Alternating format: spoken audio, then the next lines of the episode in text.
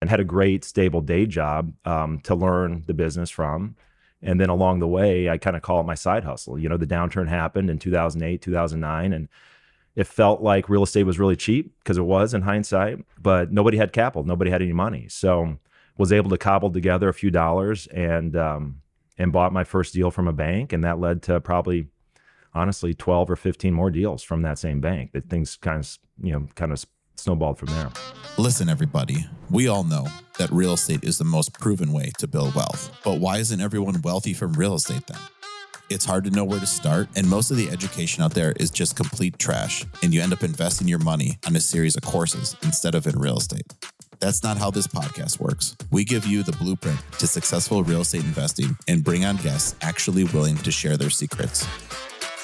I started my real estate investing journey as a freshman in college when I bought my first duplex and have been in the trenches doing deals ever since. And today, I now own hundreds of millions of dollars of investment property. On this podcast, you will learn what you actually need to know to be a successful active or passive real estate investor. And we'll offer our takes on what's happening today so you can navigate this market and build wealth. I'm Drew Breneman, and this is the Breneman Blueprint. Appreciate you joining me today. So, for today's episode, what I want to do is go back and replay one of my favorite episodes. So, Ryan Cahalan is the CEO of Artisan Capital, and I had him on the Breneman Blueprint pretty early on. This would have been back in uh, April of like 2022, I think the episode came out.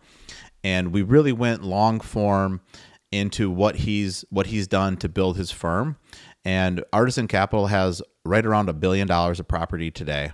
And what's interesting with Ryan's, you know, what we kind of pulled out in the episode is just just really the hard work it took uh, to get to that point where you know if you you were to just kind of see it now you'd go wow look at this established firm and uh, doing these big deals but we really went into what what did it take to get to where he's at today and then what and obviously what they're doing today. But what really what's stuck with me from this episode was a lot of the conversation about the hard work. So ryan basically he, he worked more or less two jobs for like 20 years where he was working a, a regular real estate job a different he's done he had done different things for his career where he was working at a uh, multifamily investment firm and then was a lender. And and but all the while was building up his real estate portfolio getting investors building the sort of seed portfolio that then jump started artisan. But it is it was really uh, I mean, I loved hearing about the hard work because, yeah, this is you know getting Breneman Capital going, and uh, so far what I've done in my career, it's really been a lot about hard work and not being being afraid to take your shot. So, I mean, I'm recording this right now at uh, 6:23 p.m. on a, a Friday before a holiday weekend. So I mean, it's um, you know, this is just uh, what it's like, and so it was in, it was great to have Ryan talk about it, kind of with no filter. Um, and something too that you know the podcast has grown so much, and you know, so thank you all. Um, but the podcast has really grown a ton um, since uh, since this episode came out, and so I wanted to make sure if you skipped it, this here it is again definitely worth a listen if you're a broker you can learn but what are these you know buyers thinking these days if you're same thing if you're a lender if you're if you want to build a real estate portfolio you want to build a real estate company I mean, here's Ryan, a, you know, a billion dollar portfolio. This is the guy to learn from. So I want to make sure that this episode is, uh, you know, given its its fair due. So, and then, um, you know, if if you're watching on YouTube, sorry if the uh, the the colors flickering a little. We got this uh, late Texas sun coming in through this uh, this window up top here, so that um, uh, you know that's that's what you get for shooting it at you know six. So, but anyways, yeah, I think that. Um, you know uh, you you all will find a lot of value in this and i just appreciate everybody listening and supporting the podcast you know uh, liking the videos on youtube and subscribing and leaving ratings and reviews i mean it's really this uh, it's been surprising how much this thing's grown so i mean i appreciate you all listening and then um, you know just want to go back and pull out like an episode that you know we did pretty early on um, that's still very applicable today and added a lot of value for me, and I think will will add a lot of value for you all as well. So we'll catch you later. Today's guest is Ryan Cahalan. Welcome. Hey Drew, how you doing? Great. Yeah, so really pumped to bring Ryan on. He's the co-founder and CEO of Artisan Capital Group. Kind of joking before we got started together, you know, not as partners, but just sort of collectively, we own over a billion dollars of property.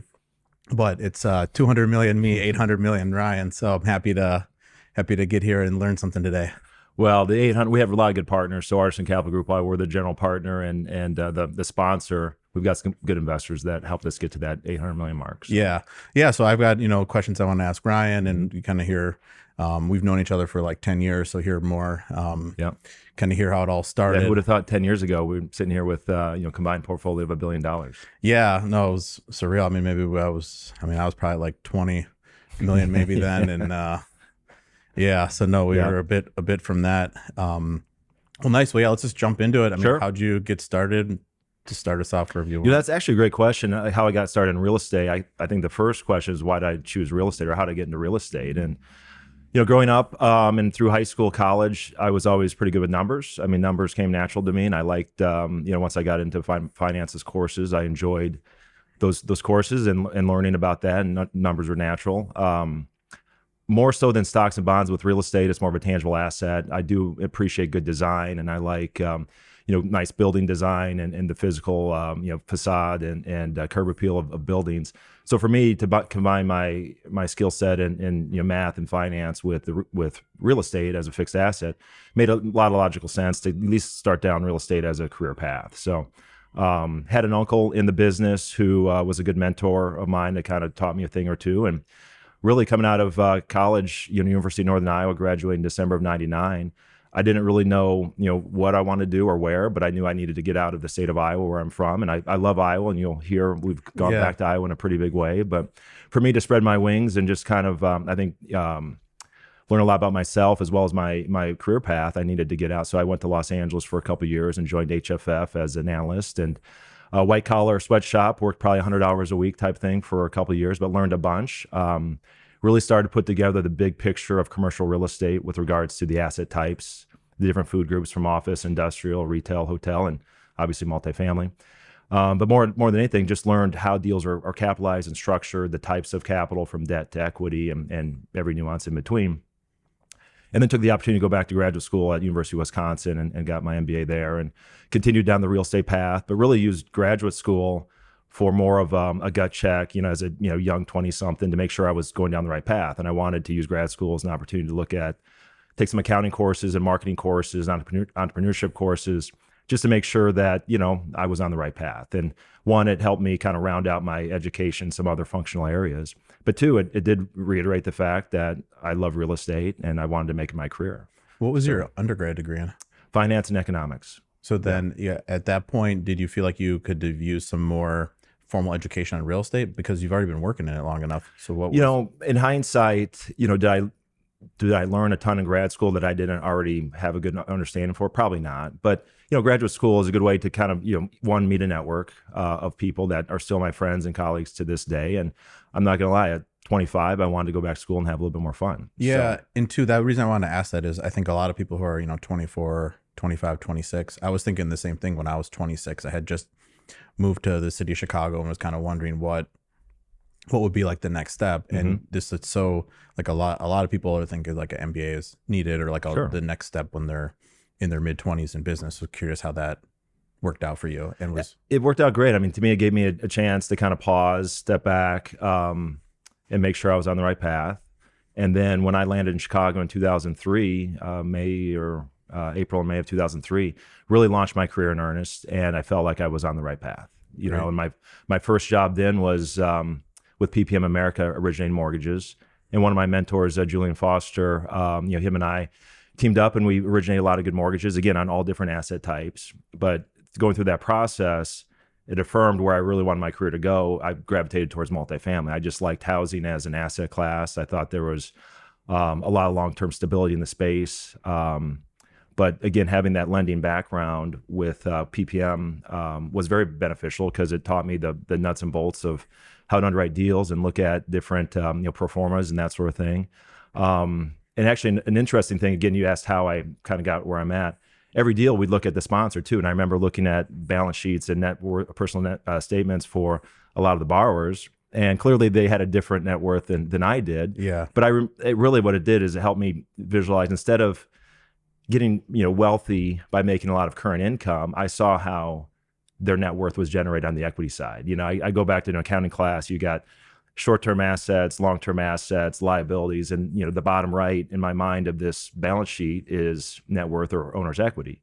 And I realized to you know to make yourself wealthy, it's not really an income uh, equation. It's how can you buy assets that create value over time. Right. And I learned that by you know analyzing this these um, financial statements from a lot of sponsors, and really that gave me kind of okay the carrot of that's what I want to strive to do. That's very interesting. What did did you did anything cross your mind seeing those sponsors in terms of like did they have anything special compared to you in your head or you know and, and maybe not just those sponsors but as i've met successful people in my over my life you know a lot of times you meet successful people that are very high acuity really smart you you have you know no doubt how they got to where they're at and i'm not going to disparage anybody but then sometimes you meet su- successful people and it's kind of the opposite. You're kind of surprised that you know this person um you know just had the I will say it the balls to you know, make things happen and and they and that served them well and they succeeded. So I can't say that I you know can put my finger on one thing um, that identifies success either from a financial statement from you know a smart person or, or somebody else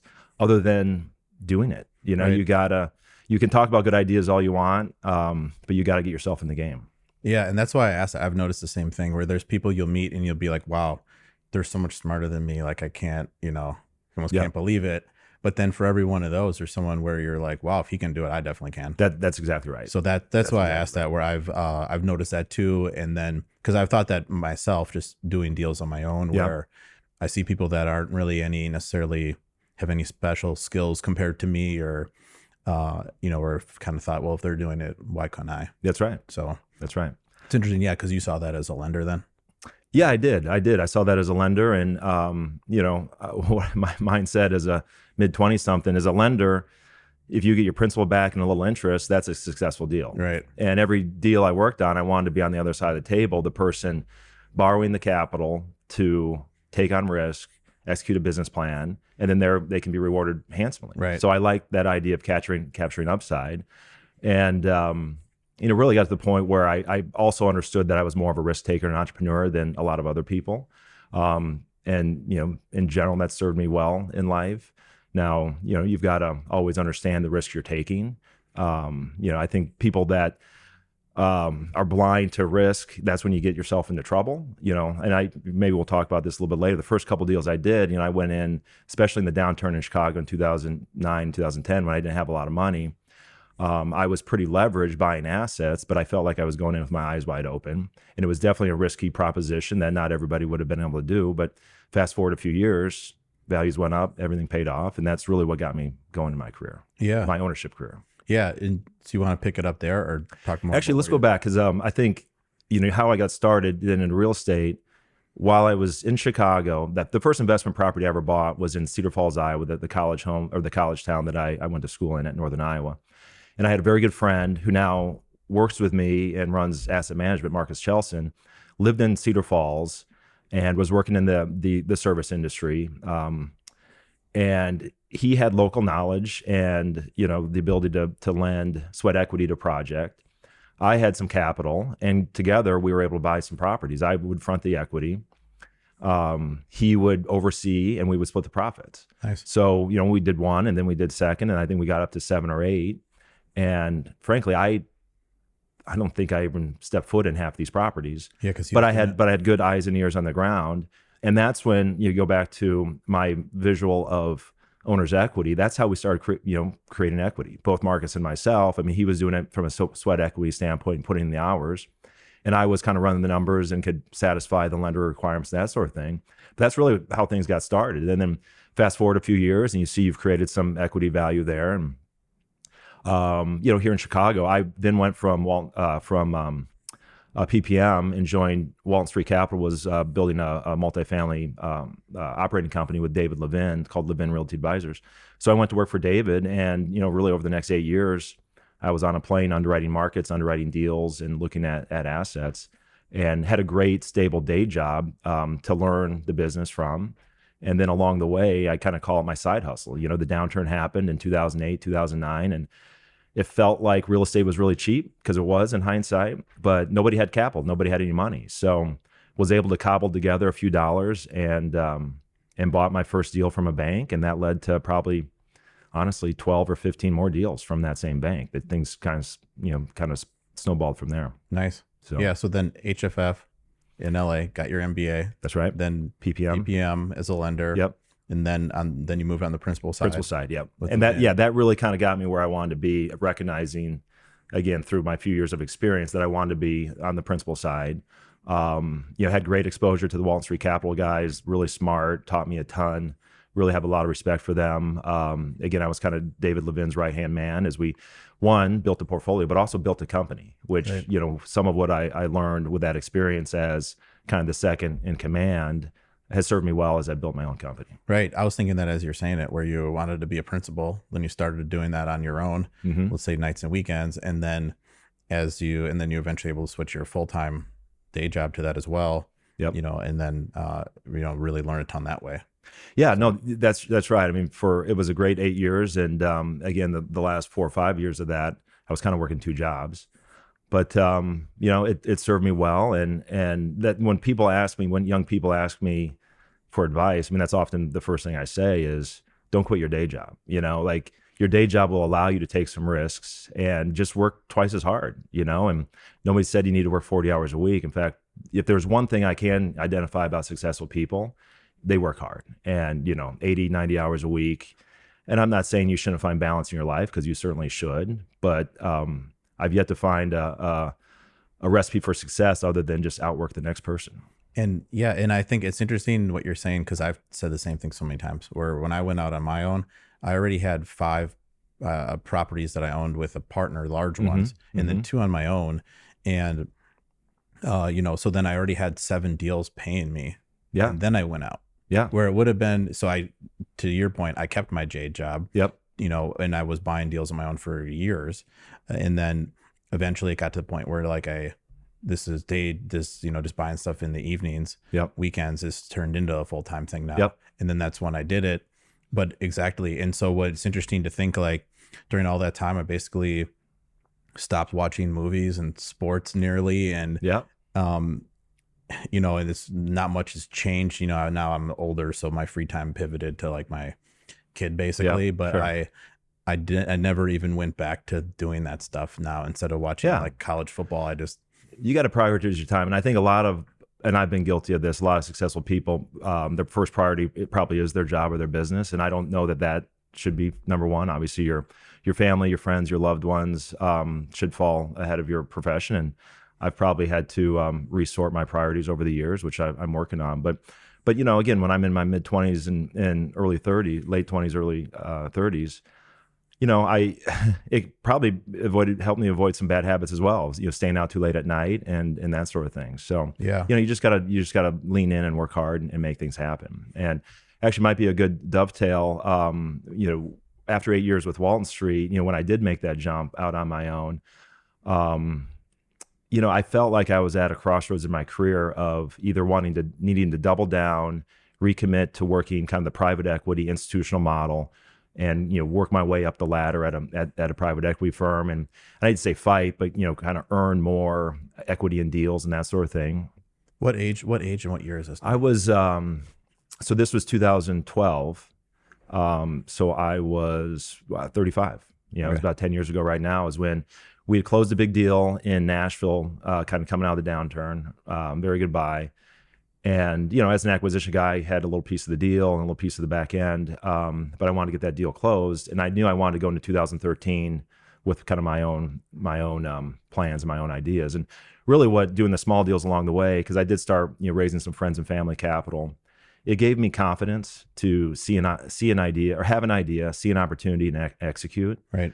and then you know slowly start doing that on larger scale and um, you know i could have stayed with you know the more the institutional route and worked my way up but you know i recognize a little bit of there's the tendency for groupthink you know 20 smart people sitting around a conference room where everybody thinks they might be a little smarter than the next guy and you just kind of talk and nothing really happens and at the end of the day you know usually right decisions are made that way but i think i was a little bit more impatient and i just wanted to rock and roll. And you know, a lot of my you know instincts were for scrappier small deals that I could cobble together. You need to move move quick. And um, at the end of the day, I just felt that the time was right for me to make a move, go out on my own, and and scratch that entrepreneurial itch. And I, whether this is the right mindset or not, I always kind of felt if I failed, you know, if I worked hard for a couple of years and I failed, well, I could always go back and work my work my way back in the rotation. I always say you know? that. I always say Right. that. Where right, you could have just gone back to Levin Right. or another similar place with all your experience. Yeah, I I think I was employable. No, you you know, for sure. Where I always Right. I always say that. Where like the worst case isn't you're gonna be. I mean, uh, like homeless or something. Like Right. we have all you have the degrees and Yeah. the experience. You just could go get another job. Sure, that's ex- that's exactly right. And I tell you what, October first of 2012, that first whenever first Monday after I, I left, I've never been more motivated than that day I woke up and I didn't have to go to I didn't go to my job and it's it's all on you, you Right. know. So it's like so talk about working hard. That's when I almost like tripled down to make sure that I wasn't you know going to be a failure. Makes So, a lot of sense. It you know fear can be and it was scary, but I also say this: fear can be a, a huge motivator if you let it. You know, and for me, it you know that little element of of fear when you knew you didn't have a paycheck coming in every two weeks uh, really helped accelerate my my drive and my motivation and, and my my work ethic. Yeah, and there's and a lot of these things you're saying are the same things I've mentioned with getting something going. Like Mm-hmm. first, you don't need to your day job really does help a lot with experience and paying the bills. Sure. Because even these deals you could do well on a deal, but then if you have to use all that money to you know, just pay your own bills, you're not really compounding anything yet. That's right. You're spending it where yeah, if you can stay in your job longer, that's that's great. And then same thing on the just going back to your job. I always say that. Yeah. And that's that's like a a big takeaway to me. So it's interesting they've seen a lot of the same stuff I have. That's right. What then? What do you when you then when you went out on your own and you said October first, twenty twelve? It was end of September, thereabouts. Okay. Yeah. This is interesting to remember the exact date. Well, you remember that's pivotal moments in your life, right? Yeah, So yeah, because I can remember roughly when I had to quit too, or it was in like July 2011. You know, where Okay, it's like sure, a yeah. memorable yeah. time. I Yeah. just, um, so yeah. What then? What did you have at that point going? Where you had some deals in Iowa, some in Chicago? Not, we hadn't really done the Iowa thing yet. We bought some of the college houses that we still had, but I really look at 2010, 11, 12 is when I, you know, went long and you know, the, the cycle was such that in 2008, the, the, the value drop in eight and nine was substantial. Um, and I just focused in my backyard. I always felt like I knew what a two bedroom, you know, walk up would rent for in Lincoln Park or Wrigleyville or Bucktown or Wicker Park. So I, I just focused on my backyard. And it was one of those environments that, you know, doesn't come around often in your career that you, there was real blood in the water. And if you showed up, and a lot of times I didn't have the money necessarily for for down payments or even to show proof of funds, but you just kind of figure out creative ways to to make that work. Um, I just focused in my backyard, and then um, in hindsight, the opportunities didn't really dry up, but I felt like by 13, 14, the the buying opportunities, the, the real distress opportunities had had dried up. And I just say, but cap rates were, you know, you used to be able to buy like, you know, nine, 10 caps, right? Right. And then they were like six or seven. I'm like, oh, that feels pretty pricey. So that's when I took a step back and really analyzed a couple different things. I analyzed capital flows nationally for multifamily. And by then, Nashville and Austin were popping. East Coast, you know, the coast were were very, you know, very strong, but in the Sun Belt as well. But you know, the big hole that I know well, the Upper Midwest, I just felt like was being overlooked by not only institutional investors but private investors and whatnot. So I'm completely biased here because I'm from a small town in Iowa and I love being from Iowa. And I always felt that Des Moines was a little hidden gem of a market that nobody was paying attention to. So in 2013, 2014, I really started studying Iowa as a case study of a market below a million people that had a very diversified local economy, that had um, you know population growth, educated workforce, quality of life, a cool factor, right. and um, I always said if it was more than a million people, you know, the institutions would would be keen to that market, but they weren't. So I just felt I used the Moneyball strategy. I felt like Des Moines, Iowa, was that you know that athlete that was maybe short and tubby, but could always hit and get on base. Like it was just being overlooked by Right. the other guys. They were looking at the wrong things when evaluating markets. So if you're truly looking as an investor, you you know I think the term risk adjusted return is way overused and misused in a lot of cases. But my my view at that time was there's markets like Des Moines that are um, not evaluated properly, and that they're um, they're trading at a you know a, a premium really to what market value or, or, a discount to what market value truly should be if you're analyzing the risk the true risk of that deal. And smaller markets the argument is you know five seven ten years who are you going to sell to? And i always hedge that uh, response with well if we have a longer term hold i don't care if i'm locking into a great yield. If we as an investment partnership have a longer term horizon and i'm di- distributing a, a cash yield that's much higher than you can get anywhere else and we feel that the stability of the income and your NOI is better than other places, to me, that's where you should park some dough. Right. So that was kind of the origin of, of the, the strategy, which then became Artisan Capital Group. But um, I do need to mention after I went out on my own, I put you know all my net worth on the table, borrowed or not borrowed, raised some outside capital, and put together a nice portfolio. But I felt like I was in a defensive situation just from a income standpoint. You know, if, if something happened, if a property needed a, a, large capital infusion, literally, I think I emptied my bank accounts and bought these assets. So I, I was um, approached by a group, and I did go back into the kind of the working world for a bit in 13 and 14, 15. Um, a mortgage originator out of um, Minneapolis, Oak Grove Capital, uh, kind of reached out and allowed me to join them in a couple manners. I helped the principals analyze investment um, strategies on, on their own account but also uh, originated some mortgages for Fannie Mae and Freddie Mac. So I used that. I kind of went back into that defensive mode of having a little bit of a paycheck while I was still able to go out and and execute my my own business. Yeah, yeah, interesting. Makes sense where you had all your money, you know, invested and then Well, I just felt like, you know, I was I was certainly exposed, you know, and and you know, I was covering all my bills and everything was fine, but um I didn't have a whole lot socked away, let's put it that way. Right, or if you find another deal, it's starting to maybe you felt like well my investment base is getting like a little it's sort of like fully invested. What's my next move? Right. Right. It's interesting. And is, I've heard, you know, um, yeah, I've heard several smart people say, you know, you, you make a lot of money when you have access to capital in a down market, right? And even though things were improving, if things had had another downturn or whatever, I didn't have any capital to take advantage of, you know, the next downturn. Right. And even by like 2015, it felt like the prices were high. That's what's in hindsight, wild. sure, but things have run another seven years since then, right? Right, but what you know isn't it supposed to be like a seven-year economic or real estate cycle? You know, so, all I know is real estate cyclical. I'm not going to call the next cycle, but it feels like things are fully priced right now. Right, or even but even in 2015, it was like it was you. I was thinking that where I was buying deals and then well, that's when I pivoted and started again pivot away from Chicago and went into this whole new strategy or thesis of, of secondary tertiary markets. Because if you looked at multifamily cap rates between primary, secondary, and tertiary, not only the difference between the Sun Belt and the Midwest, which was a huge delta in cap rate, but then you know Chicago to Minneapolis, Minneapolis, to Kansas City, Kansas City to Des Moines, you, there's probably a 50 basis point premium cap rate every step down you went. And my view is in Des Moines, if you could buy at a seven cap and that asset's trading for five in Chicago, that was a good relative trade to start buying Des Moines. So that was the pivot I made in 15 when it felt expensive here.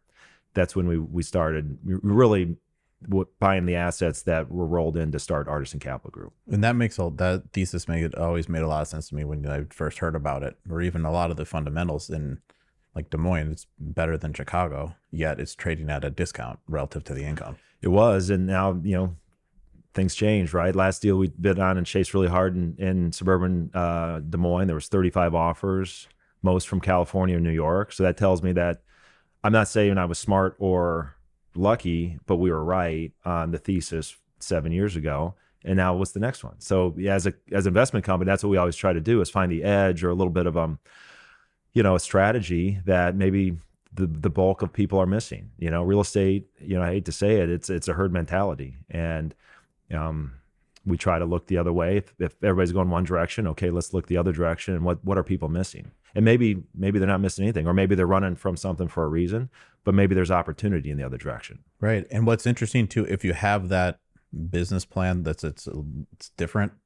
To it's to me, it seems like it's even it's easier to raise money. I know it at first if you're the first whatever deal in Iowa for yeah. that group. It's I'm sure it wasn't easy, but no, it wasn't. Yeah What's interesting is once you have that sort of really going, though, I feel like now, hey, you have a unique idea that's working and you're coming to them where that, you know, one, the best example I have of that, obviously Harrison Street here, where they, mm-hmm. you know, right after the recession roll out with a, we're going to focus on these recession resistant asset classes. Mm-hmm. You pitch all these institutional investors that are in the normal food groups, office, industrial, multifamily, yep. et cetera. This is like something new. Yeah. And you, and it's a it's a great offering in terms of you know um in a way i mean it's more than this but you know putting your money in something else and sounding sounding smart and you know so that, that really resonated and they've killed it Yeah. doing that obviously one thing i was gonna almost joke about it's interesting because i talked to let's say people that are newer in the business Yeah. they've they've never seen uh, like where the cap rates were different. Like so I joke like when I started, you'd go on a webinar with let's say Marcus and Millichap or C. Sure. Berry, and they would have a matrix of the cap rates Yeah. doing what you're talking about. Chicago downtown is a hmm six cap, but the third uh, ring out suburb, you know, Aurora, Yeah. it's an eight cap. Yeah. And then you go to Iowa, same same thing, and it starts at an eight and then goes Yeah. up. And then they're just used to like, oh no, aren't they like they should all basically be the same, right? And it's Different risk thresholds, different. yeah. but it's interesting now to see because then I mean you guys were uh, definitely got in front of what turned out to be a big trend with people moving into tertiary markets.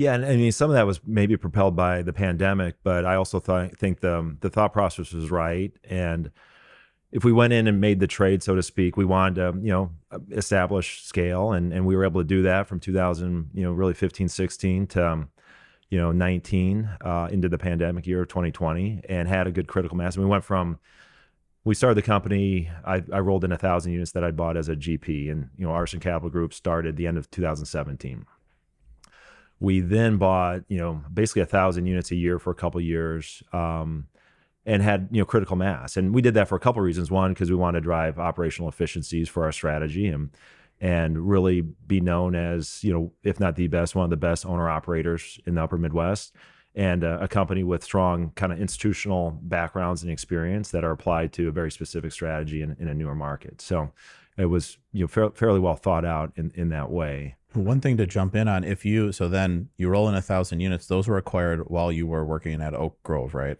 Uh, yeah, Oak Grove sold the JLL, and that's another, I guess, kind of anecdote that I, I joke about. But I'd made the decision I wanted to be more entrepreneur, entrepreneur in my career, and Oak Grove was entrepreneurial. But then they sold the JLL, which is a great company. We work with JLL every day, but JLL is one of the biggest real estate companies in the world, and that's not the direction I wanted my career to go. I wanted to go more entrepreneurial. But I also I just wanted to highlight the working hard element because now Yeah. you had said you uh, were maybe th- around 35 when you started buying again in Chicago, and this is now almost four years later. So you're almost 40, and you're still you're more or less still working two jobs. That's what I wanted to point out. Where you Yeah. bought, you on the side bought a thousand units. I've never. yeah, I don't know if I'd advise that. Yeah. that I was I was fully transparent with with JLL, and and um, in fact they were very supportive to you know my future plans, and I think it was a good win win because I I certainly um, you know helped the the JLL team as they were uh, expanding their multifamily practice and outreach. But um, yeah, I I didn't see another way to do it. I you know um, Right. It, yeah. It's if you start with at zero, then all this time where you're buying the first ones, that's just money coming out of your pocket on your own money, your own living and costs, and running the company if you have any employees or overhead. yep But I, I just want to point that out because if you would just sort of casually look and go, oh wow, 800 million of property must be nice, but it's like. yeah the first eighty million was already bought when we started the company. But And, more of the point is, there was 20 years where you basically worked two jobs. Um, from I guess I've never thought of it that way, Age 20 yeah. to 40, pretty much. yeah, I guess I've never thought of it that way. But yeah that's and right. then and then you, a couple one time you went out and then you got all your money invested and then you when you went back to Yeah. they'll just call it a job even though it's, um, it's lending it's more of a eat what you kill type deal but yeah.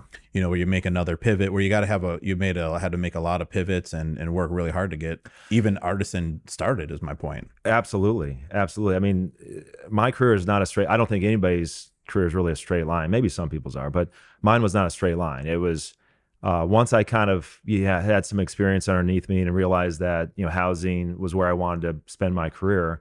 I kind of had a vague vision of what we could do, and when I say we, because I, I knew whatever I'm envisioning was going to take you know a team, a Right. village to get it done, and but I knew what we could probably accomplish. Um, but sometimes you you know you got to take a step sideways. Sometimes you even have to take a step back, but you still need to know where where you're going, and you got to pivot. And you know whether it was going back to work with Oak Grove and JLL or whatnot. I knew what my end game. I knew what I wanted my end game to be. You just had to you know work to get there. right So but just to highlight that because then even now when you said we rolled in a thousand units i was like wait that's all still done while you're doing something else Yeah. no, that's other units were in chicago so yeah that's that's a great point. yeah that's That's that's, a great point. And I, I want to say too, um, you know, those assets I was able to buy really in 2016 to roll into Artisan, you know, that was that came from a capital relationship that when I was still buying the small deals, doing friends and family, you know, I, and I wasn't very good necessarily at putting myself out there. While I had conviction in the assets we were buying, and the plans, I'd never really had to raise outside capital before. And you know, a little luck, but also a lot of hard work and networking. You know, met um, an individual and um, a, really an equity source that had some um, some capacity behind them. That one believed in a guy without a business plan or without a business card or a company to buy these assets. And I really give them a lot of credit. And whether again, probably a little luck to to find that capital relationship that allowed me to to get those seed assets. And that was But, an um, individual. that was the was individual behind a, a large company and and you know became more than just the individual but um, there was a nice equity source uh, that helped get me started Yeah, because then that eventually grew though, where he knew other people. Then That's right. Yeah, they came in the deal with him, that's or right introduced. and there's still a great relationship they they help us with some co-investment opportunities from time to time and you know want to do a lot more with them but i will say i want to give that you know them credit because it, it really helped me get started Yeah, and two, and it's interesting how things like that snowball, where you have them come in on one deal, and you're not sure what's going to be the next thing, and then you find another deal, and then he pulls into whatever coworkers or his neighbor, yeah you know, and then all of a sudden, it's interesting how that actually plays out. So it's funny how things can uh, spiral like that yeah, so then let's. I think it'd be real interesting to hear about Artisan today. sure You know, so then what? Uh, so we have the strategy laid out. You know, where it's Class B multifamily in Iowa initially. that was initially yeah You, what? Why don't you run me through what you guys are doing today? Yeah, absolutely. Well, um, one, we're up to 12 people. I mean, the biggest thing I'm I, I take the most pride in is the team we've been able to put together. Um, when it was time to start a company, I didn't want to do it by myself. Um, I lobbied uh, a gentleman I used to work with, Mike Perry, to help me as my my co-founder. And Mike's good at a lot of things that I'm not good at. You know, I think I'm good at you know capitalizing a deal and finding investment opportunities and and networking with investors and and the kind of the front end to get a deal closed you know operations investor relations asset management project oversight that's where success is had and mike was uh, that he was my asset manager when i was at the walton levin entity and he i always said i need somebody like mike perry i need somebody like mike perry and finally i just you know begged Mike Perry to join me. And after the fourth time, he, he finally said yes. And uh, uh, we were off to the races. So it was the two of us working in a, a co working space um, in the loop. Uh, my goal at the time was thinking, okay, five years forward, which would be basically this year or next year. I thought we'd get, I hoped that we'd get to three or 4,000 units and have like a half a dozen employees. Well, you know, things started snowballing. We're now at 12 people and just shy of 6,000 units. But I think we can scale with the team we have. But beyond Mike, um, first couple acquisition guys that joined me, Whit Enably and Greg Marks. Uh, Whit focuses on market rate. Greg is student housing, but you know, really smart guys that were able to come in, kind of see the vision of what Artisan could be, and allow them to be entrepreneurial um, and how they work and operate, and go find good deals. Uh, Sean Fogarty, uh, a good friend and colleague, joined as a partner in 2019. Uh, brought on in-house counsel somewhat recently, Tiffany Harper from um, formerly with Magellan Development uh, Marcus Chelson, who I mentioned earlier, who is my you know lifelong friend and uh, original business partner back in Cedar Falls. Um, you know, wanted a career change, uh, so to speak, and and joined as you know boots on the ground in Iowa, overseeing at you know asset management, and he's elevated to run all of our asset management at this point. So. Um, who I met, we got a couple young guys, uh, Dan and Ian, who help you know grind numbers and help on asset management, which has been fantastic. Ali Zerbel oversees all of our projects, uh, whether it's big or small. She's uh, our utility uh, knife, so to speak. Um, who am I missing? Uh, Greg, uh, um, Jake Gantz just joined us as an asset manager as well, and I think that gets us to twelve. Yeah, just really pr- proud of the team that we've we've put together here, and um, um, Yeah, I'm sure it's interesting. You're spending all your time now, but really building the platform and you know running, running the thing. Where and I'm experiencing a similar thing. I don't have 12 people, but you know, four that work for me and full time that work on the deal doing. And it's interesting where it's been you know a while since I underwrote my own deal. You know, eh, eh, that's one thing. You know, people always ask me what like the biggest challenge of of growing a company is, and you know, you don't really think of it when you start the company, but you got to get people, get the right people in their places, and there's just so much to do on a on a daily basis. So uh, we've got good people that are kind of executing and whatnot. Um, I try to be somewhat cognizant of of tuning into how people you know are are motivated and and try to you know periodically touch base with everybody just to make sure that we're on the right track and that they're you know getting um, what they want out of the job and that it's you know fulfilling for them. Um, not something I thought about in October of you know 2017 when we started the company, but a critical piece of the component. So uh, that doesn't actually come natural to me, but I recognize that I want to create a good environment for people to to work and to have you know a lot of uh, satisfaction in their job, and not easy to do when you're growing so fast and you've got a lot of people working very hard.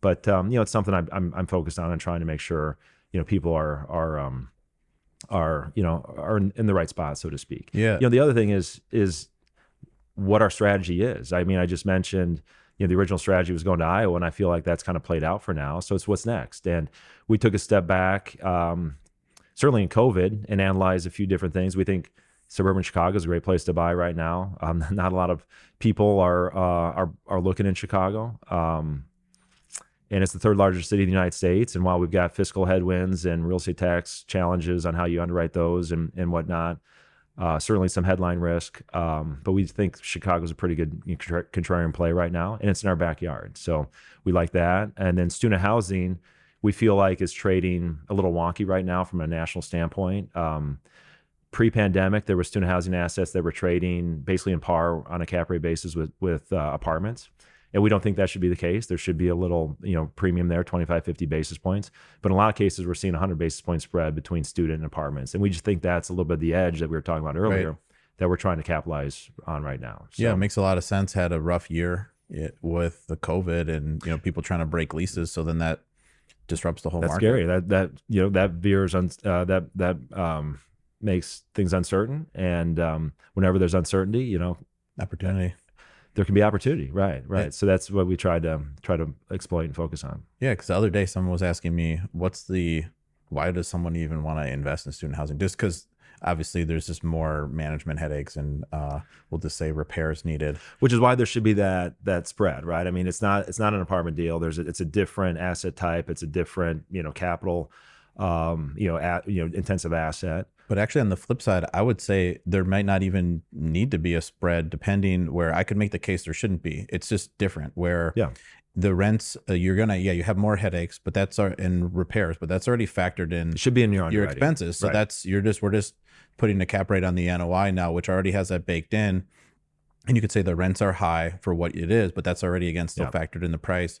But the real like thing that's great with student housing, and I had four student housing assets and owned two or three of them still during the uh, 2008 9 downturn. My rents never dropped. Every year they went up, even 2008, Yeah. 9, 10. There's no recession. These are at UW Madison. And Mhm. UW Madison, let's say class B minus, like student rentals, which is what I had. sure So then to me, that's so that's what I told them. Where I was like, the the reason people go in that is it's it's just not correlated with the economy necessarily. It's correlated with how the school's doing, almost how Yeah. colleges are going to do.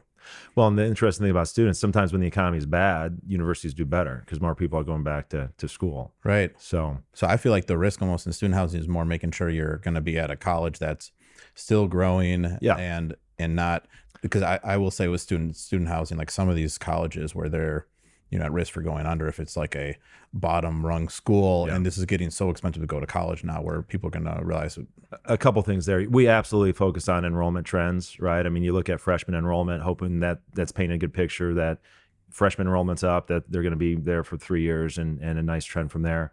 I hate to say it, but you know, we agree. Some of the directional schools, and I went to Northern Iowa.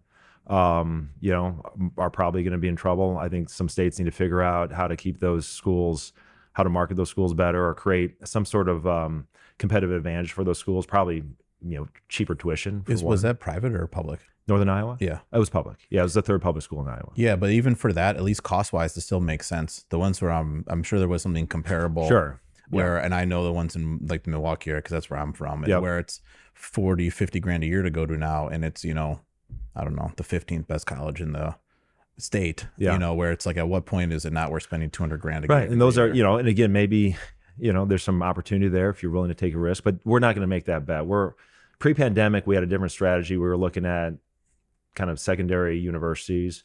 Now we feel, you know, we want to look at the Power Five conferences, top tier universities, focused on schools with good enrollment trends. But student housing supply can change in the market pretty quickly, and we see some some uh, markets that you know the supply pipeline has just has just crushed the market because you know the Right. demand is somewhat fixed, if you will, and and you can only absorb so much supply. But you know you, you analyze all those things, which is why on the students front we have more of a national approach because there's just not as many markets um, that you know we're going to try to enter. Um, but it's been a good market for us, or a good a good strategy for us, and we're pretty optimistic about our prospects there. How are you how are you sourcing deals today?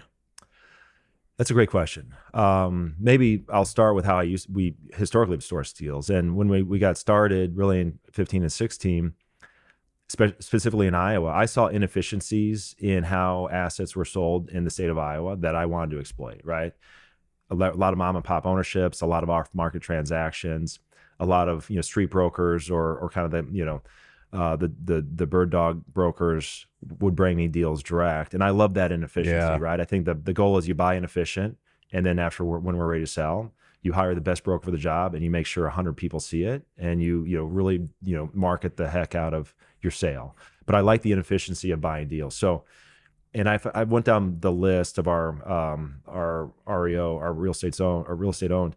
I bet you we bought half off market or quasi half market, and you know it's getting harder and harder to do. One to find those opportunities, and especially in a hot market right now, everybody knows that you know you put it out there, there's going to be probably a bidding war. So historically, it's been more inefficient ways of, of sourcing assets. One I'll, one question to jump in that's I would and we've done something similar. We when we redid our website, I counted up how many deals were like a repeat broker, Mm-hmm. fully off market or repeat seller. Mm-hmm. So I don't have the breakout of just Yeah. full off market, but it was 80% of the properties I bought were you go. one or all of those three things. And but most of them really were through a broker still. It wasn't I've I've only bought a couple properties where it was like I like one of them I literally called my the neighbor property and sure. he sold to me eventually. But even on that, he eventually hired a broker actually. Yeah, okay. Because he didn't Yeah. know what it was worth. And then they were gonna put it up for sale. And then that broker contacted us Sure. but any anyways um what what have you done where and this is something where i i have actually I have let's say if i bought 40 properties i've sold less than 10 of them so i Mhm. have normally i'm selling with the broker i bought with Yep. but in these let's say say i'm in the same boat as you some of these situations where it's like a the person is not in their wheelhouse really Yeah. and they, but they did bring us the deal Yeah. and usually you want to list with who brought you the deal Yeah. how do you manage that what do you You know, we're selling our first round of assets right now. Um, and in some cases, we've had we've chosen brokers that didn't necessarily bring us the deal. We view it as we're gonna, you know, we're in this for the long haul, and you know, brokers that that that bring us deals, we execute, we buy, and that's a successful transaction for them. And there's really no guarantee about the sale. We're going to evaluate the sale process based on what's best for our investors and the asset, and ultimately, you know, us as sponsors. And if it happens to be the same broker, great. Um, but if it doesn't, we feel there's a better broker to market and sell the deal. We're going to hire the best athlete for the job. right You know, it's this is a we're we're all, you know, big boys in this game, big boys and big girls. Um, you know, you've got to bring your A game every day, and if you're not the right one to sell a deal, we're going to hire somebody else. And- But I also think that that's that shouldn't prevent people from, you know, continuing to show us opportunities because we're very fair on the buy side too, and we we do our best. We pride ourselves on on trying to execute and doing doing what we say we're going to do. right and that's something where i haven't i i will i i think on all the ones where i've sold it's been with a a broker where it made sense to go with uh, Yeah. that also sold it to us i think but a couple of them we didn't we used somebody else we thought was better but it's it was honestly it's honestly it's a tough conversation with the broker Sure. that you know brought you the deal. Because they a lot of them are working under the assumption like if i brought you the deal i should list it. Not based on it necessarily what their abilities are at that point just sort of that's like a Mhm. courtesy. I get it, and we would certainly give that broker the opportunity to you know evaluate the deal, give us their marketing proposal, their value, and you know who who and they think they're going to sell to, you know their potential investor list, and um, you know I also think it's a little bit of an old school mentality that you know just because you brought it you're going to sell it. You know I think you got to bring your best every day, and if you're not the you know it's a tough conversation, but don't Yeah. be afraid of having a tough conversation. If you really think that there's a better broker, here's why. You know, and Right. you know have that conversation. Right. Cause that's, yeah, that's something that I've ran into, but I know a lot of other people are thinking about. Cause I just, I sold three deals last year and, Mhm. and two of them we used a new broker. We, we're, we're very cognizant too of look we've got a lot of really good relationships on the broker side. And at some point you got to spread it around a little bit you know make sure that you know everybody gets a deal that you know at least groups that you think you're going to transact with you know this, this is a four and a half year old company. We're going to be in business for a long time. So we want to make sure that we we have you know multiple good relationships on that front. Right. Are you guys managing your own properties or what? Great question. Great question. So when we started the company, that was one thing I always got asked. I mean, if we are fully uh, vertically integrated and have our own management company, and you know, I'm in a co-working space with two or three other people, I'm like, that's the extent of our company. Like, this is all I can think about right now. Let alone Yeah. hiring a maintenance guy on a 400 unit property in Iowa. So we evolved over time, and frankly, we probably made the move to create our management company sooner than I ever would have expected. But in 2019, we tried some third party managers that just weren't managing the way we would manage. And with our institutional backgrounds, we're very hands on asset managers. And it was pointed out to me once that the way we asset manage, we were already doing half the management. Yeah. job. So that was kind of like a light bulb situation. for me, it was like, okay, that's that's a really good point. I've realized that in some deals Right. too, where I And- feel like, except for the hiring, we're basically doing this Yeah. too. We're, we're setting the rents. We're reminding you this thing's not on the. You said it's on the market. It's actually not when Yeah. you go on the internet. So uh, it's you. We need you need to step it up. Where pretty soon it would just it would have been the same amount of time to Yep. just Yep. say that to the person sitting across from Yeah. you, like, hey, your listing's not showing up. Yeah. Be So for me, I think it was kind of a mental barrier of like maybe being intimidated by the concept of having a management company and employing. I mean, if you own a 400 unit property, that's probably eight employees right there, um, which to me, you know, seemed like a thankless, not thankless because you want good people at your property, but I never really wanted to be in the HR business, right? That's not my cup of tea. But what we did is we partnered with Tina Smothers, a great gal in the state of Iowa who has really strong, deep uh, experience in property management and had started her own management company. And we were able to bring our scale of a portfolio to Tina and, and let her uh, run the management company. We're partners in the management company, have a lot of input. Um, but you know, she's been able to scale a great, uh, great company. We probably self-manage. I should know the exact number, but 3,500 to 4,000 units within our portfolio. Um, we self-manage, um, and we'll probably grow. I mean, originally started with uh, the state of Iowa. Now we're uh, taking over management of our 800 units in Kansas City and Lawrence, and we'll see from there. But I still think using third-party management in markets like Chicago makes a ton of sense. Um, you got to be good at what you're what you're good at and recognize what you're not good at. And you know, we're good and well known in the state of Iowa. I think we can attract good talent. Um, and you know have the right people at our properties. But Chicago's a different game, and student housing is a different game. You know, um, we just bought a deal in Reno, Nevada. For us to self-manage in Reno, Nevada, and track the right property manager and, and maintenance supervisor, that's a taller task from three two thousand miles away. Right. Or So- learning the other thing too, people don't think about, and it's obvious once you get in a few markets, you also got to learn all the laws in that market, Sure. which you figured out in Iowa over time and, you know, Chicago, I'm sure. But then you buy your first deal in Reno. What's the lease supposed to look like there? Right, and you know you have the right have the right licenses in place, Right. and all those things. So And really, so yeah, you brought that in house, but it was also not only once you have the scale units, you know, you the right unit count, let's say, but the right sort of other people at let's say the corporate level who could who could do that. Right. And Tina brought on um, Josh and Kelsey and uh, Devin. We've got a really good uh, team of, you know, really leadership, senior leadership um, within the company to help, you know, provide the support to the properties that that we really need. And that doesn't happen overnight. And you know, frankly, three years ago, I, I thought that was going to be very difficult to attain. And another thing I take a lot of pride of that we're able to attract really good people to join the company. So, but the other thing that led to us bringing management in house, in hindsight, is you know you can put your pro forma together and you have good you know good basis for your assumptions and your opex and certain things. And you know if you hire a third party manager and they're not thinking of of your budget the way an owner does they're thinking of it you know a lot of times what's the path of least resistance? You know replace versus repair on some some Mhm. items and that sort of thing. And um, we realize we can only pass the buck so long to our investors right? By saying you know the manager missed it property management missed it here they're running heavy and at some point you got to grab the the wheel and control your own destiny. And that's ultimately what we end up doing. We made a management change that didn't pan out uh, brought in a more of a national into iowa. And weren't able to get them to see operations the way a true local owner operator would and should. So we we made the decision to to take over. And it's been a lot of work but um, it was the right move. And then your your part your partner's name is Sean, and what's the other? Mike? Sean Fogarty, Mike Perry are my two um, partners in Artisan Capital Group. But then Mike, so he initially was he he sort of ran point on even bringing in Tina and all that, or Yeah, well, Tina was a relationship that that I've, I'd had for a, a long time. I bought a, a 14 unit deal in Tina, and she was the property manager on that. Um, but you know, I, Mike was is is kind of the glue. I mean, everything operations. You know, Mike um, has his his fingerprint on um, to the point where we recognized we needed to elevate not only because he deserved it, but it was the right move to, for Marcus to oversee asset management of the assets themselves. I mean, we have a 12 person company and, you know, $800 million of capitalization. Mike has a lot on his plate from just company operations, from tax returns and, and investor relations and all that. So it was just kind of a matter of, okay, as you scale a company, you realize the roles that need to be filled and, and, and try to get people in the right place. So, and Mike's, you know, the way his mind works, he's very ops oriented and very detailed. So he's the Great. perfect guy to run that. Sean, who joined um, from um, HFF, I mean, Sean ran investment sales for HFF alongside Marty O'Connell and Matt Lawton for like 15 years, right? So he's sold billions of dollars of deals in Chicago. Um, great person to join because I think he wanted to get on the principal side of of of the business for his last you know phase of his career.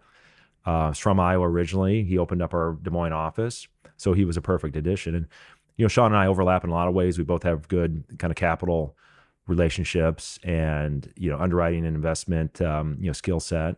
But you know, we've got a lot of Right. a lot of units, a lot of deals we're underwriting. So it's it's good to have him, uh, you know, help steer the ship as well. right? And then once Sean joined, then you could move more to like let's say like CEO type stuff. Now, not so much maybe Yeah, we don't really use C titles. I mean, Right. we're the three partners, and we all there's a lot of responsibilities, and we kind of each take our our responsibility. But um, you know, I, I will think I do think that I probably think strategy a little bit more, um, you know, than the others.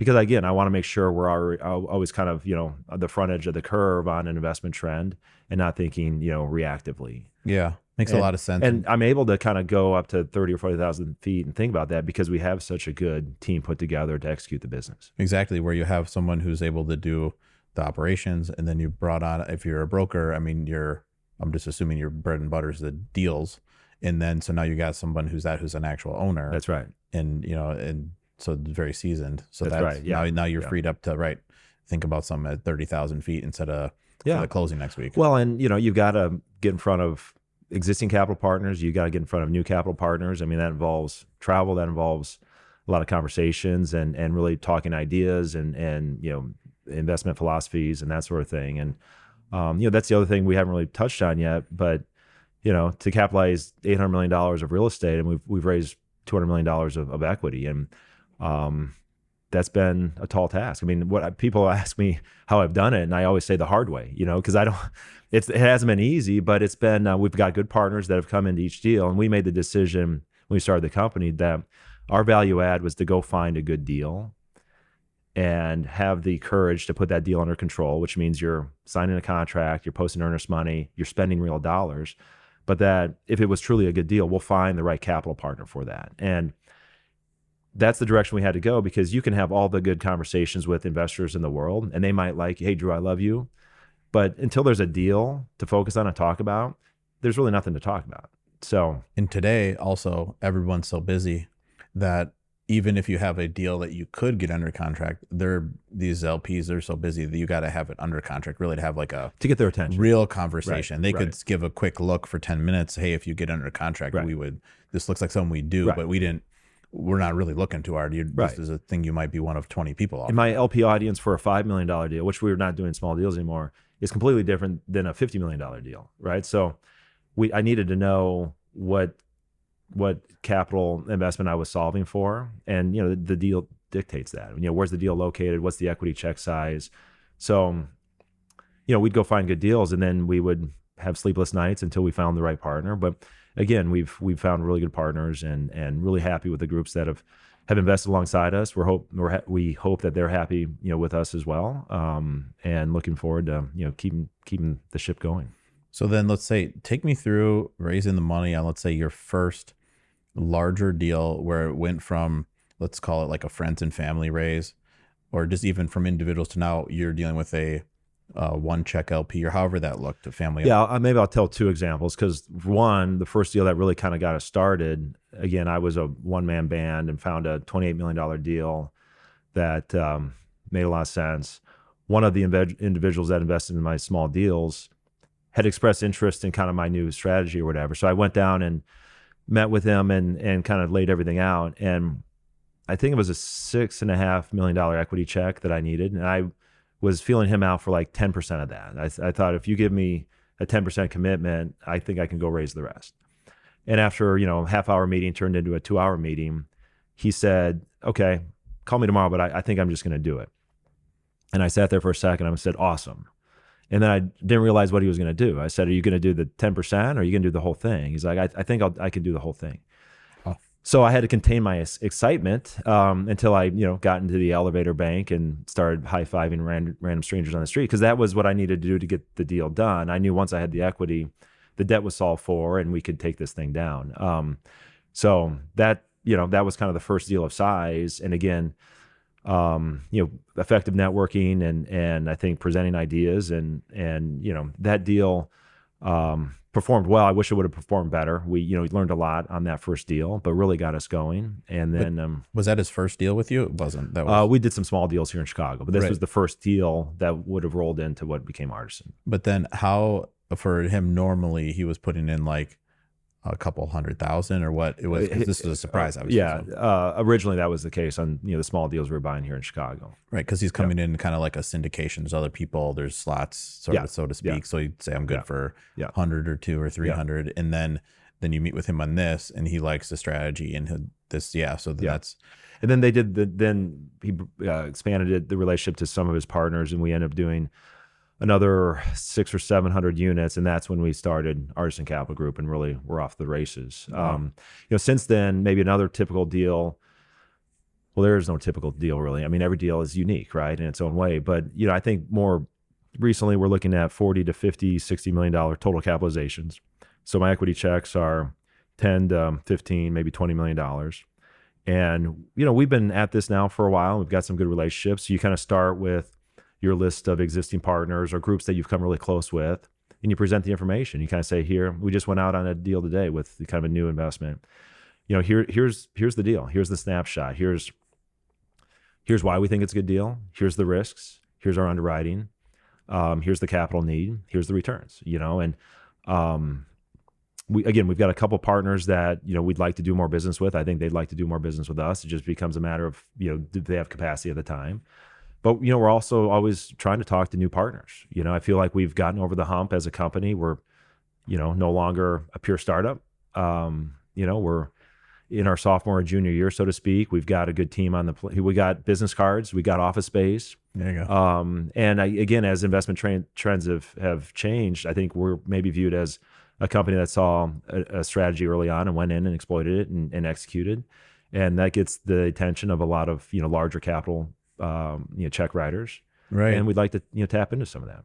But then, so then the first deal with like with a, let's say, so that's an individual. Then what was the first? Because once you're jumping into these like a twenty eight million dollar deal, where on where the Yeah. earnest money come from on that one? Well, back up.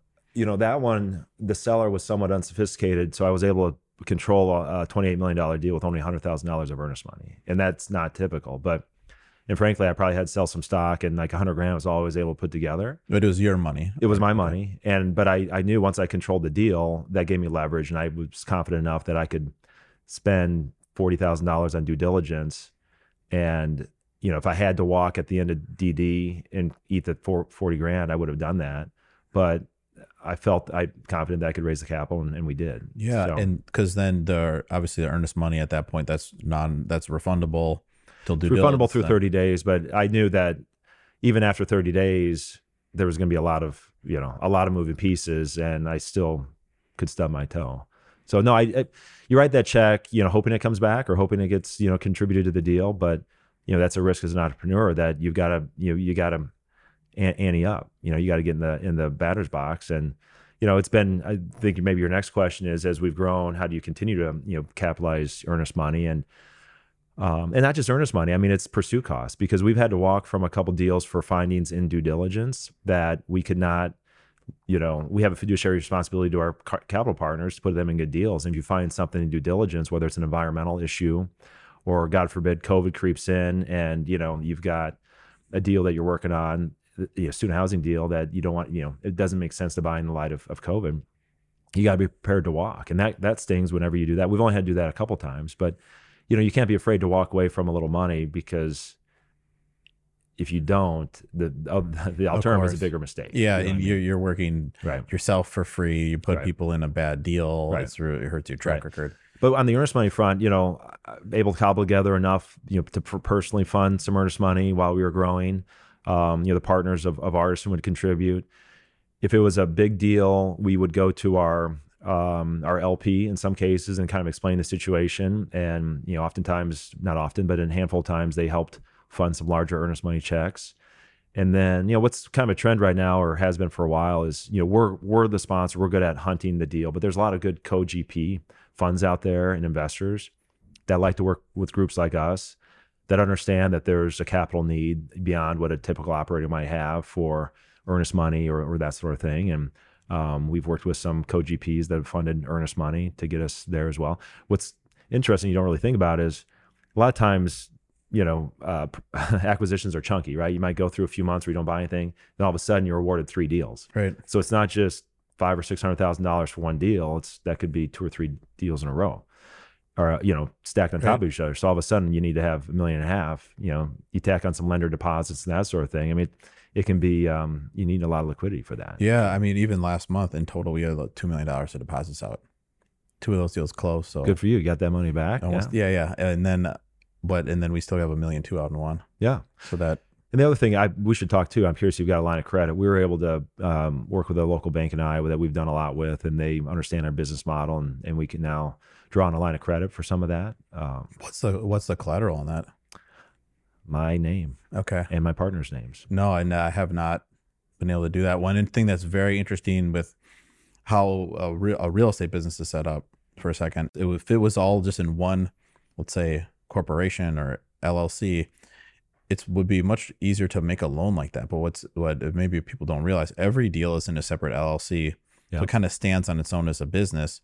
And then those all have you know loans on the property that are on that, and then you're mm-hmm. not allowed to just put an additional loan or sign you know the whatever the equity shares on a different loan as collateral Yeah. it's not allowed on your senior loan on the first on the loan on the property so it's a hard business to get a line of credit like that where if it was Yeah. a different kind of business you would go okay we have all this income in one company and this would be the collateral and every year Yeah. it's been like this this is really more just right a collection of Yeah.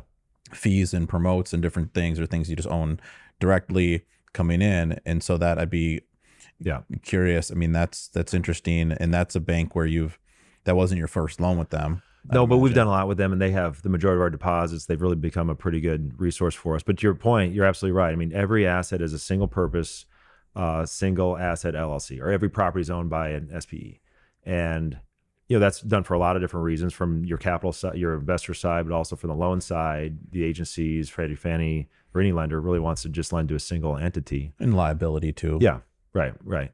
Um, so the value of your enterprise, I mean, Artisan Capital Group, you know, you could argue doesn't have a ton of value, but you know, as we've grown, I mean, we have income, you know, fees from our asset management fees, our you know, uh, distributions from the property management company. So we, we, I mean, there's a there's some fees or some income to model to say, okay, there is a hypothetical value to Artisan Capital Group, which I firmly bear believe is just because of the platform we've created and the strategy that we've we've been able to execute and and um, perform. So there's a value to our company, but at the end of the day, I mean, we're still signing personally on these things. So if you know, if uh, we lose a hundred grand of earnest money for whatever reason, you know, we're not going to let the the bank write that off, and we're going Right. to make have to make it right.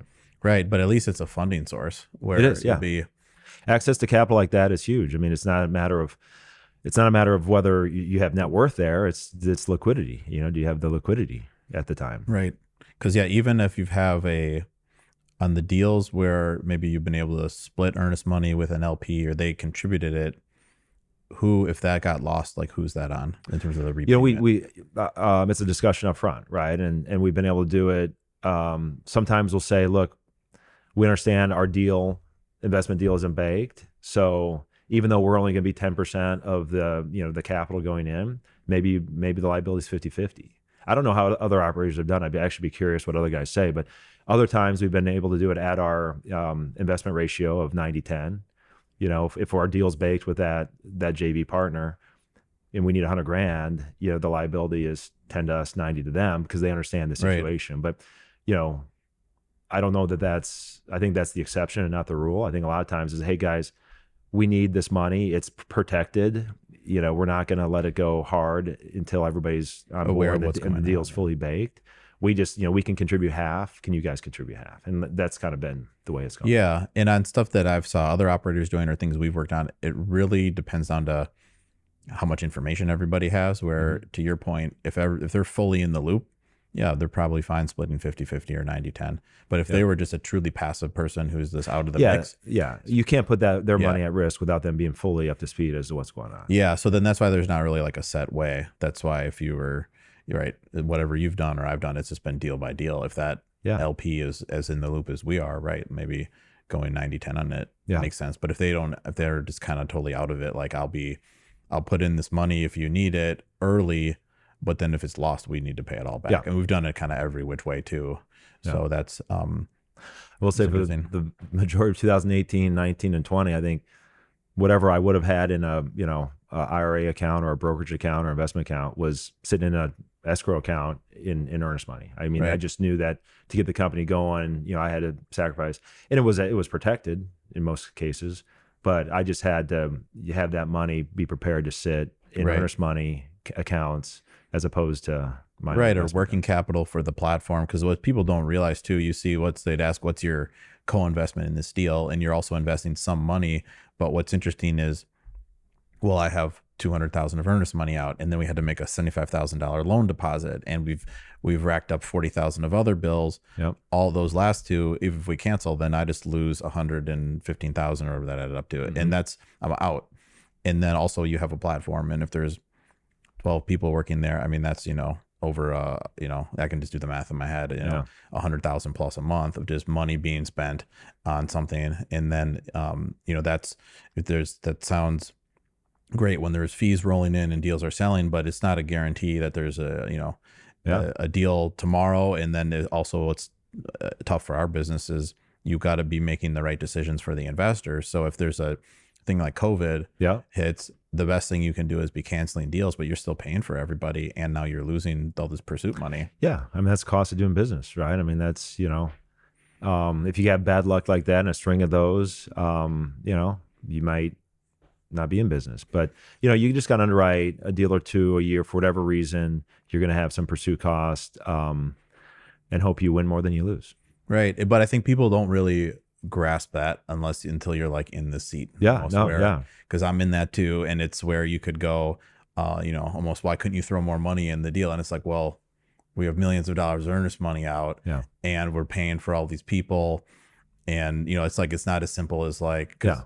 I just you just have this bucket of money with no no, no expenses Right. coming up or needs. Because the worst thing you do is be like, cool, I'll put in whatever all my money in this one deal. Then another deal rolls around, and now what we don't we can't pay for the employees or Yeah, we talk- money. uh, as we were growing and we're still growing, but we talk a lot with our investors about that is, you know, we want to create, it takes a lot of overhead to get the right people on the team and, you know, have them show up and, and be motivated every day. And we'd love to put more money into deals. And we're at a point where we are putting larger checks into deals, but we're putting every deal we invest in and it's meaningful for us, right? It's not a token amount, it's a meaningful check.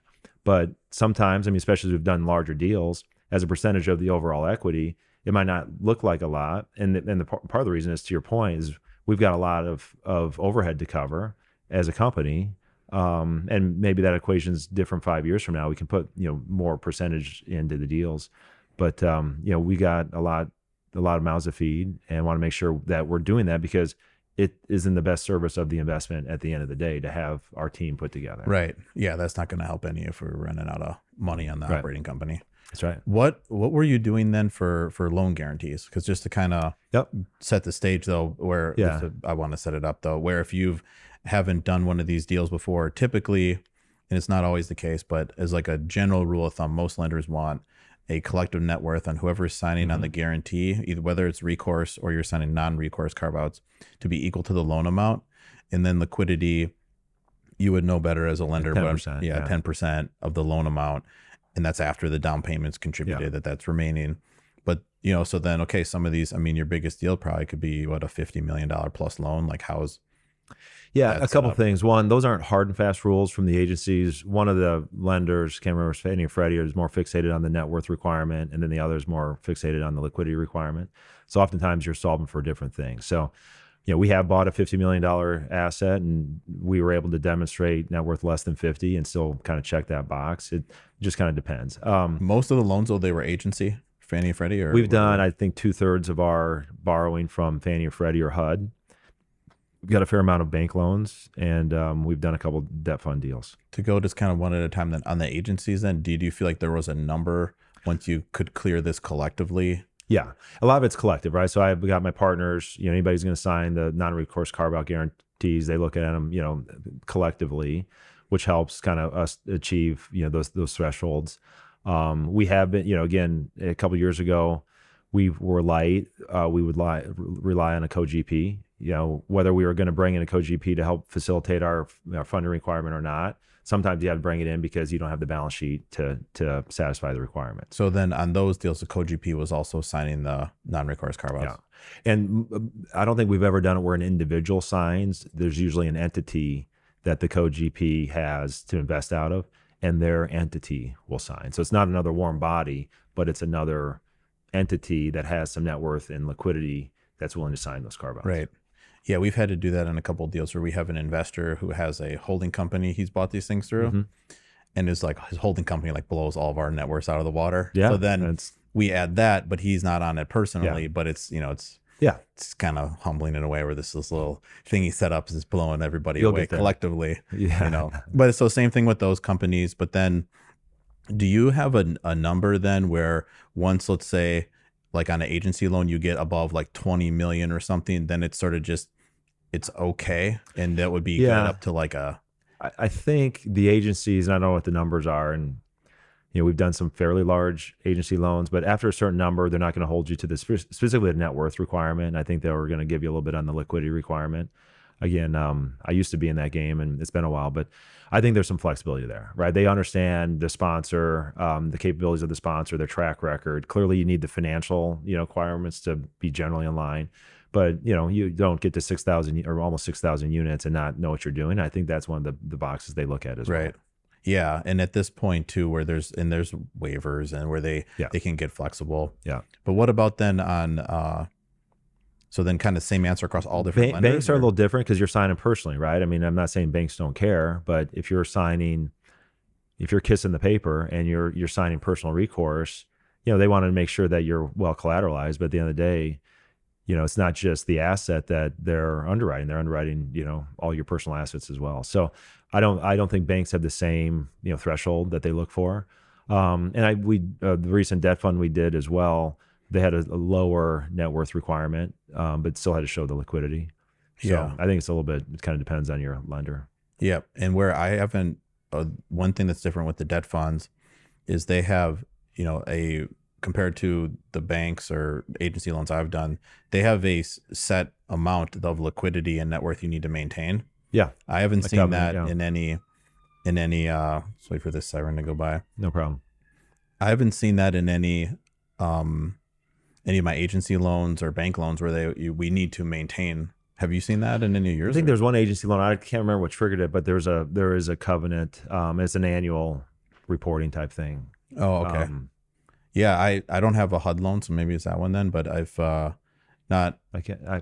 I, you know, I'd have to go back and I guess not here nor there. But that was we've we're doing our first debt fund loan right now, and that's there's a liquidity and net worth covenant we need to stay above, Sure. which is new. Where everything else has been just you get approved at a point in time, It's and you don't need to maintain a certain liquidity, which now is a whole nother thing to think about. Where Yeah. now not only do you need to front all the deposits and everything and pay all these pursuit costs and run the company, but you also need to yeah, have a certain amount of liquid yeah, you know so now it's just there's, there's a lot more going on than people realize when they're like well you can't put in the full 10% yourself that's right. you know it's like well right i got that's right. yeah A lot of it, a lot of variables there. yeah so it's not as simple and uh, yeah it's interesting where uh too where right and so when you because when you said you've done this the hard way what you meant is it's been deal by deal Yeah. and Yeah, I mean, I don't have the, um, you know, I don't come from a very wealthy family and and have like, uh, you know, money accessible to, you know, a lot of a lot of cash. You've got to you got to go find it. And and like I said, every deal, the profile of the deal, location, the risk, you know, threshold, the asset quality, kind of takes you to different investor types. So our again, our whole thesis is to go find a good deal, and then you know use our relationships and our network to go find the right partner. yeah and it's interesting But it, but it does create some sleepless nights, and that's also why I say I did the hard way. Is you, know, you type a deal, and you know until you know you have a partner, you know you're kind of sweating bullets every every day. Are are the deals you're bidding on today? I'm sure it wasn't like this at the start. Are you guys having to go non-refundable with your earnest money day We've one? done that. It's a good question. Um, we did that end of last year on a deal. We bid on a deal recently that we offered it. Uh, we bid on another deal recently that we did not offer it just because that was a tighter deal and more moving pieces. You know, in my 20 year career, we've talked, there's been a lot of talk about it. There was a lot of talk about it in 2006, seven, and early eight before the market changed. And now, you know, last 18 months has been another environment where you've kind of had to offer it up to, to um, compete, which is again, scary, scary times. right. Yep. Uh, and this deals I'm looking at that's required essentially. Yeah. So then what what are you guys doing if you have to do that or anything that comes to mind where you're trying to reduce the the, the risk on that?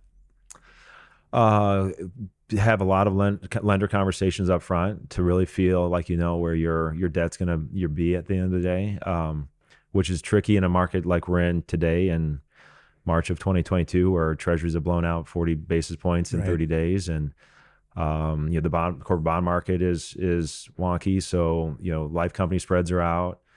So you know you just got to feel good about the capital markets, and you know we were in a pretty good run there for two years with the treasury at historic lows that you know you were going to get 10 year money for 3% um, it's not there right now. So you've got to you know you, you got to feel good if you're putting non-refundable money out there that the loan that you think you're going to get is is there. So i'd say that's the big one. The other is you got to feel really good about the, the physical condition of the asset right? You know you usually get environmental and you know title survey carve outs to those non-refundable uh, deposits. But you know you've got to know what you're walking into on the physical side make sure that your budget and your underwriting contemplates some some capital for surprises and then the other component is you got to make sure you've got your equity and can fund that part too. So um, there's a lot to be nervous about but the same token you know I, there's two deals last year that i wish we would have bought and we didn't get them because we didn't put some non-refundable out there. And hindsight is what it is. I wish we would have put a token amount out there and and won those deals but you live and you learn Right. And something not everyone might realize you don't need to have the whole amount go non-refundable. no depending on the market. I mean, in Yeah. these deals in Phoenix, we we did. It was okay the whole That thing. yeah Yeah, non-refundable day one, and then on one of the deals, there's no carve outs for anything, not even Really? title survey, wow. environmental, nothing. So on that, what we've done, all the same stuff you're talking about, equity lined up ahead of time, debt figured out, yeah and then also we're we we we would only do that if I guess I'll back up if we have received a clean title report of whenever they bought it sure uh, their survey, which would also have no problems, and then hopefully their phase one, and we're running our own environmental records search, yeah whatever yeah, the desktop review or there's a the whatever website like Chase Bank and these uh, Freddie Mhm. inspections, they just run this environmental record search. I forgot the website, but we made an account Yeah. and then we just it's like five hundred dollars, and you get the whole Yeah. record search. If all that stuff looks fine, then we'll do that yeah and then we we try to then do the physical inspection while we're doing the, the purchase and sale contract Yeah. obviously so then at that point you kind of done everything um that would be a, a huge item and then again these deals are they're they're all value add Yeah. so in you know pre, prior deals it really mattered what are the in place rents doing your lease audit Yeah. today if you're buying a deal and the rents are 25% below market and you're going to renovate it like it's Yeah. not your lease audit you know actually what we audited was that the unit mix was right. Okay i personally sure. went yeah you door to door counting make sure how many the- units there were. On this do one we're buying it's 96 i went to each one and counted it was. And then i was like where where in this because we, didn't have like a, a like a map where Yeah. each unit type is. And i was like where are the one beds? And because then i want to count those up now. And That's then smart, the yeah. rest and like so we confirmed the unit mix completely. Sure. or actually i did Yeah. know, during the physical. No, that's all the units were open. Yeah, make sure you know what you're buying. Because the in-place rents, it doesn't really matter on this deal. But you know, if we thought Yeah. it was 82 bedrooms and it was actually 60 somehow, that would matter. That's a problem. So Yeah. we it's interesting what you're spending time on now. It's different. It's a different market, right? Yeah. Interesting. Yeah, that well, yeah, no, that's I definitely took uh took a lot away from this in terms of useful tips, even for me. So I'm sure people are gonna find a lot of value in this. Well, I pre- well, I, I hope so. I mean, it's been um, it's been a good run. I feel you learn every day, right? I mean, you if you're not learning, then you know there's something wrong. But um, you know, a lot of hard work, and I feel like we're just getting started, though. Yeah. So great. Well, yeah, let's leave it there, Ryan. So yeah, thanks for being on. Thanks, man. Appreciate it. It's good to see you. So how can let's say there's you know like a, a broker's got a hot deal or LP wants to get some money in a deal with you. How how do they get in touch with you? Uh, look us up on our website. Actually, we're just revamping our website right now. So artisancapitalgroup.com. And uh, we'd love to chat, whether it's um, you know about maybe doing a deal together or if someone has something to sell. Um, you know, the way we raise money is kind of changing. Obviously, we're always looking for good investment partners. So um, yeah, just reach out to us through the website. My email's on there, and we'd love to chat. Great. Well, yeah, thanks again for being on, Ryan. Thanks, pal. Appreciate it. Great. Well, thanks for joining us, and we'll see you on the next episode. If you learned something from today's show, leave a review and hit that subscribe button wherever you enjoy your podcast. Dive deeper into real estate investing on Breneman Capital's website, breneman.com, where we have numerous free resources and information that can help both active and passive real estate investors. Accredited investors can get started today as a passive investor in our multifamily investment opportunities by hitting the Invest Now button on our website. The views and opinions expressed in this podcast are those of Drew Breneman and guests as of the date of recording and do not purport to reflect the views or opinions of Breneman Capital LLC and its subsidiaries. Views and opinions are provided for informational purposes only and should not be relied upon or deemed as investment or tax advice or an offer to buy or sell securities.